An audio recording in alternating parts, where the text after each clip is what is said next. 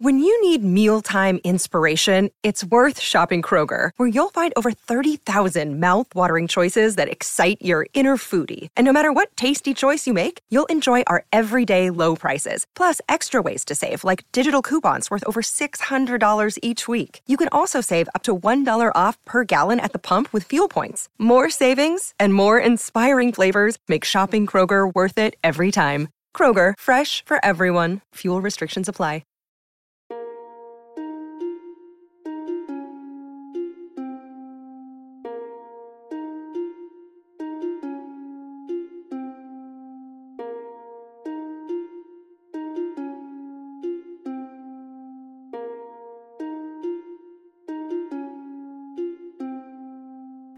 What?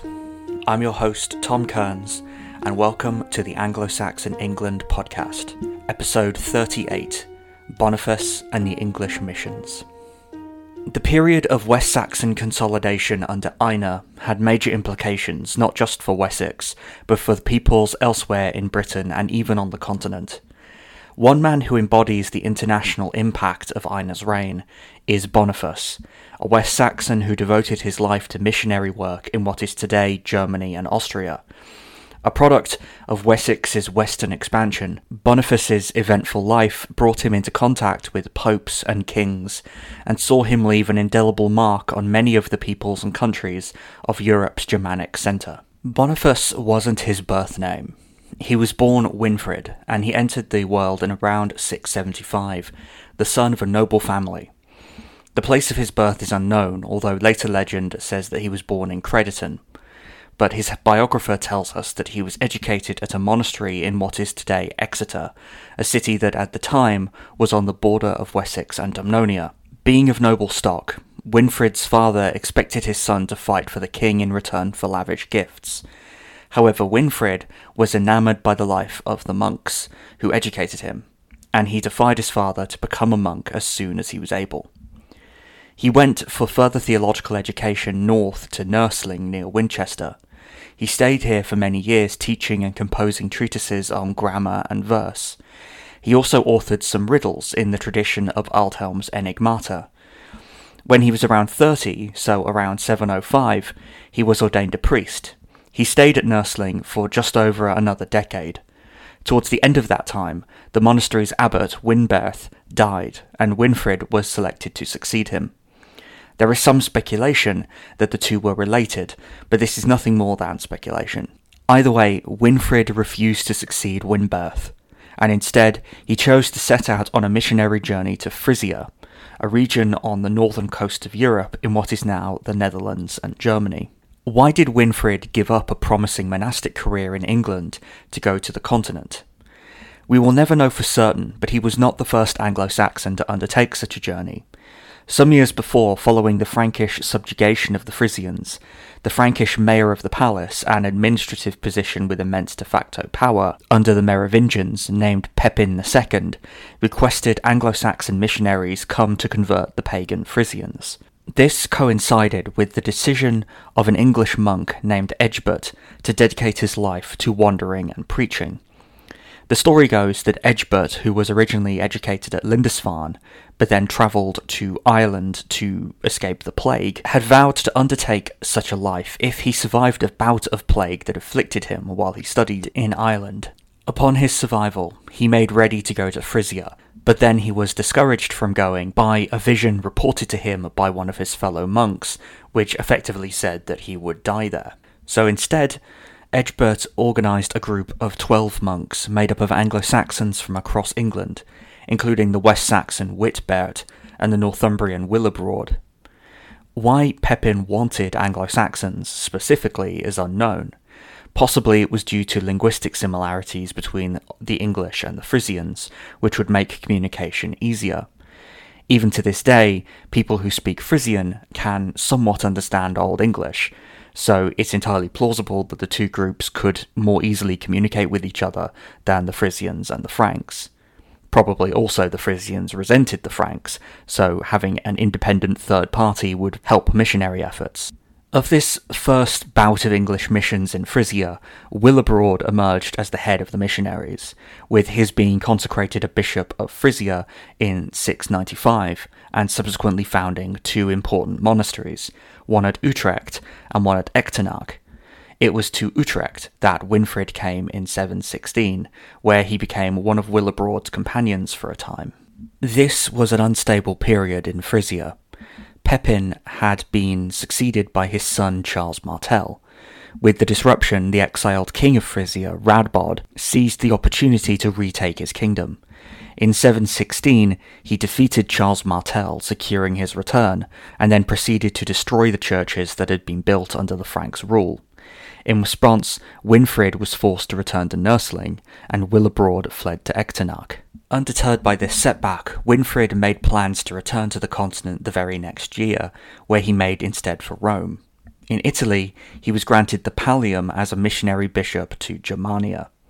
This didn't actually mean much, since there were no churches or dioceses in Germania for him to be bishop of, but it signalled the Pope's ambition to convert the Germans to Christianity.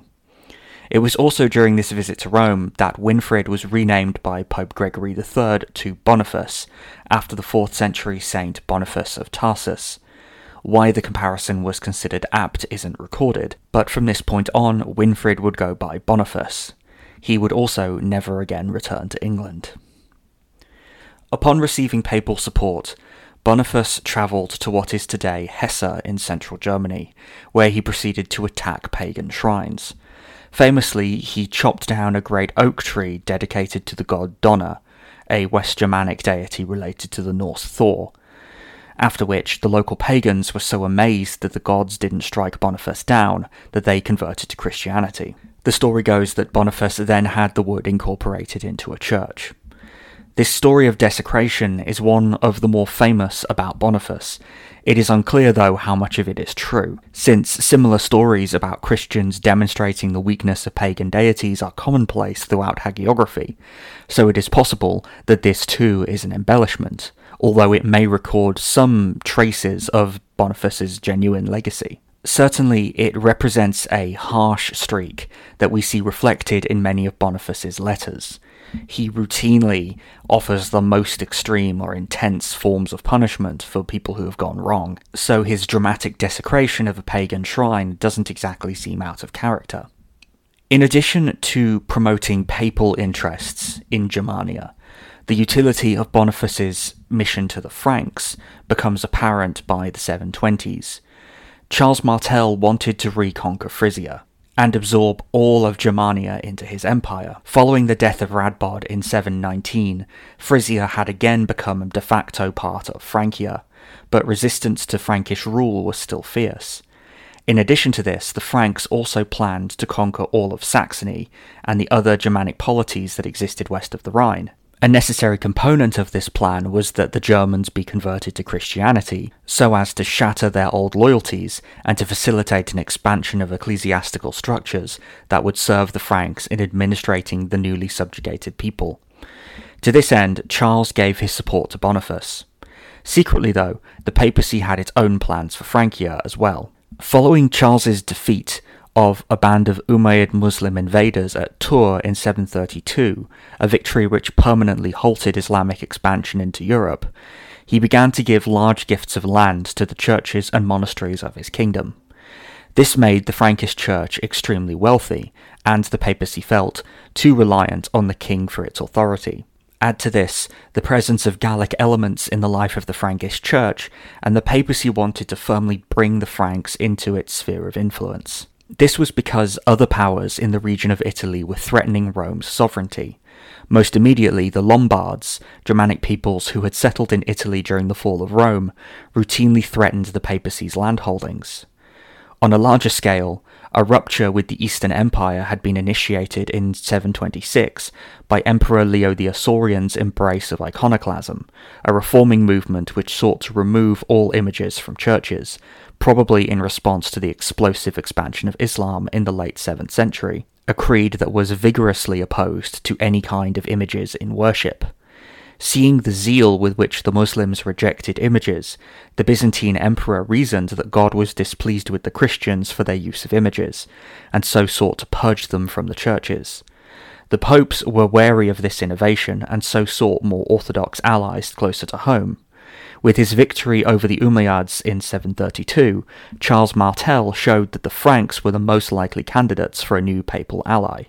But to make sure of their alliance, the papacy needed to ensure that the Frankish church was not overly beholden to the Frankish nobility. Since Boniface, in his capacity as a missionary to Germania, was working to build churches that would become part of the Frankish Empire, the papacy hoped that his example could be used to promote reforming ideas within the Frankish church more generally.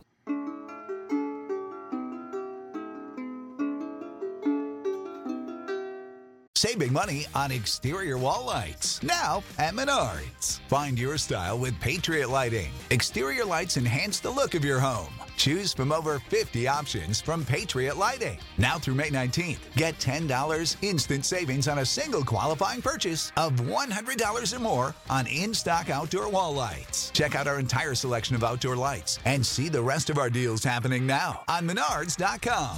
Save Hello, this is Gary Chahot welcoming you to check out the French History Podcast. Our main show covers the history of France from the first humans until present. If you liked Mike Duncan's The History of Rome and wanted a similar program covering the land of beauty, culture, and love, we are exactly that. We also host world renowned scholars who have delivered guest episodes on their specialties, including 18th century pirates, revolutionary booksellers in 20th century Paris, the special friendship between the Marquis de Lafayette and Thomas Jefferson, and numerous others. Learn what you love and listen to the French History Podcast today.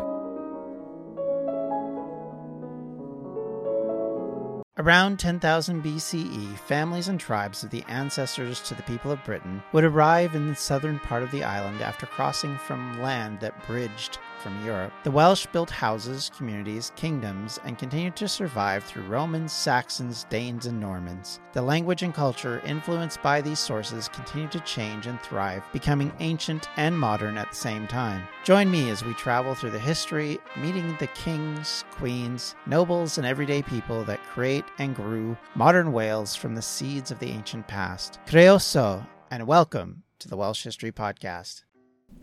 Hello, listeners. Thank you so much for listening to this episode of the Anglo Saxon England podcast.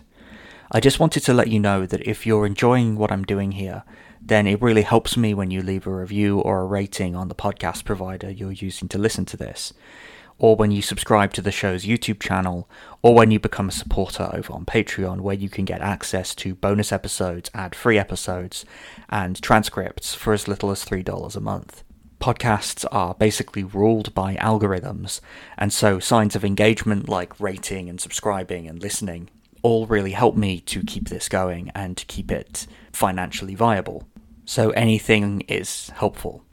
Speaking of patrons, I want to give a quick shout out to Anthony Reagan, who recently became a patron over on Patreon. Thank you so much for your support, and I hope that you're enjoying the extra material that you now have access to. Anyway, back to the show.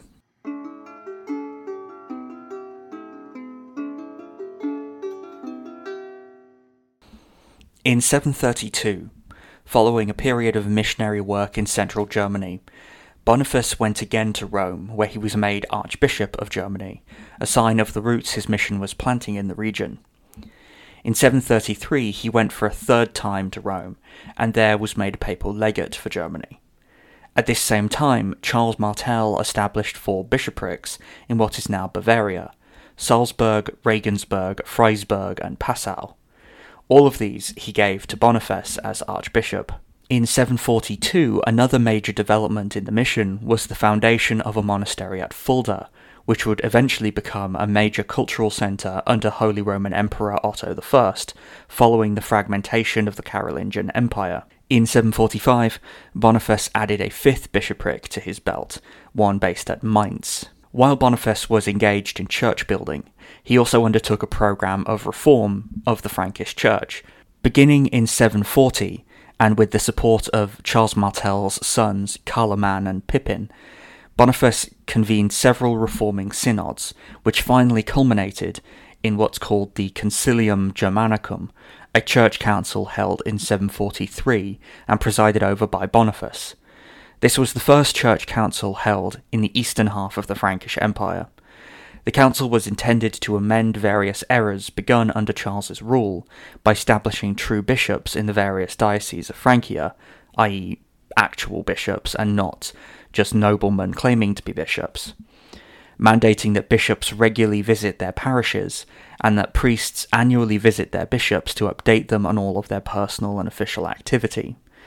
The council has been called the high point of Boniface's career and represents the peak of his reforming ambitions for the Frankish Church, since it finally encoded in law stricter controls for the clergy, which helped to address many of the papacy's concerns about undue noble influence. However, Boniface's career would begin to stutter after 747, the year that Carloman retired from public life to leave his brother Pepin as king of the Franks. Boniface and Pepin seem, to judge from Boniface's many surviving letters, to have been on less than good terms. While we don't know too much about Boniface's career between 747 and his final return to Frisia in 754, it seems that he was now operating under more hostile environment and seemingly had less access to power than he had under Carloman. This would all culminate, as I said, in 754, with his decision to return to Frisia. He called for a meeting of Frisian Christians near Dokkum, where, instead of converts, he and his retinue were met by armed bandits. The robbers proceeded to murder the Gallon monks and rob their bodies. They had expected to find gold and jewels, but instead they found only books, which were worthless to them. Following his death, Boniface's body was taken to Utrecht, where it rested for a time before being returned to and buried at Fulda. It's not clear whether Boniface could be considered a martyr. We don't know from the accounts that survive whether or not he was murdered for his faith, or if he was simply murdered while being robbed. Certainly, the legend of Boniface as a martyr of some kind became quite established, but the historicity of that interpretation is open to debate. Almost immediately upon his return, the community at Fulda began venerating Boniface as a saint. Within a decade of his burial there, an elaborate tomb was built for him at the centre of Fulda Abbey. He is also commemorated at various other churches that he helped to establish, such as Mainz. Outside of official liturgical commemoration, Boniface has also entered German folklore as the inventor of the Christmas tree, a legacy that seems a bit odd for a man who famously is said to have cut down a tree used for pagan worship. Nevertheless, Boniface today is less remembered in England than he is in Germany and the Netherlands. There he is remembered as the apostle of the Germans who converted them to Christianity.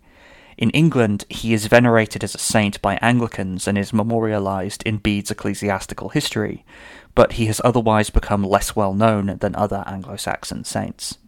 Boniface introduces us, though, to a world of Anglo Saxon missionaries. Like the Irish before them, the Anglo Saxons engaged in a widespread missionary effort across much of Europe. As a result of this effort, they built churches and abbeys, and these continued to link communities across Western Europe throughout the early medieval period.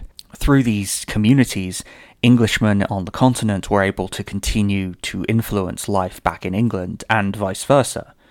Some communities, such as Utrecht, exerted significant influence over Anglo Saxon literary and visual culture, and it was through such communities that men like Bede became widely known outside of England. Boniface, despite his severe demeanour in his dealings with others, nevertheless represents a key developmental stage in the place of England in the wider European continent. It can be easy to think of history and specifically the early Middle Ages as times of ignorance and isolation. But in fact, Europe was linked together through a vast cultural network that the English played a major role in founding. And it's worth remembering that today. We have always been tied into the continent culturally, and we've always had some kind of communication with them and been influenced by them. Boniface is only one of the more famous representatives of that long tradition. Thank you for listening. I hope you've enjoyed this episode of the Anglo Saxon England podcast. As always, I've been your host, Tom Kearns, and I look forward to you joining me again next time. The Battle of Waterloo was one of the most famous turning points in world history. But what happened next? My name's David Montgomery, and I'm the host of The Siècle, a history podcast that tackles exactly that. Join me as I cover France's overlooked century in between Napoleon and World War I. The Siècle, spelled S I E C L E, is part of the Evergreen Podcast Network and can be found wherever you get podcasts.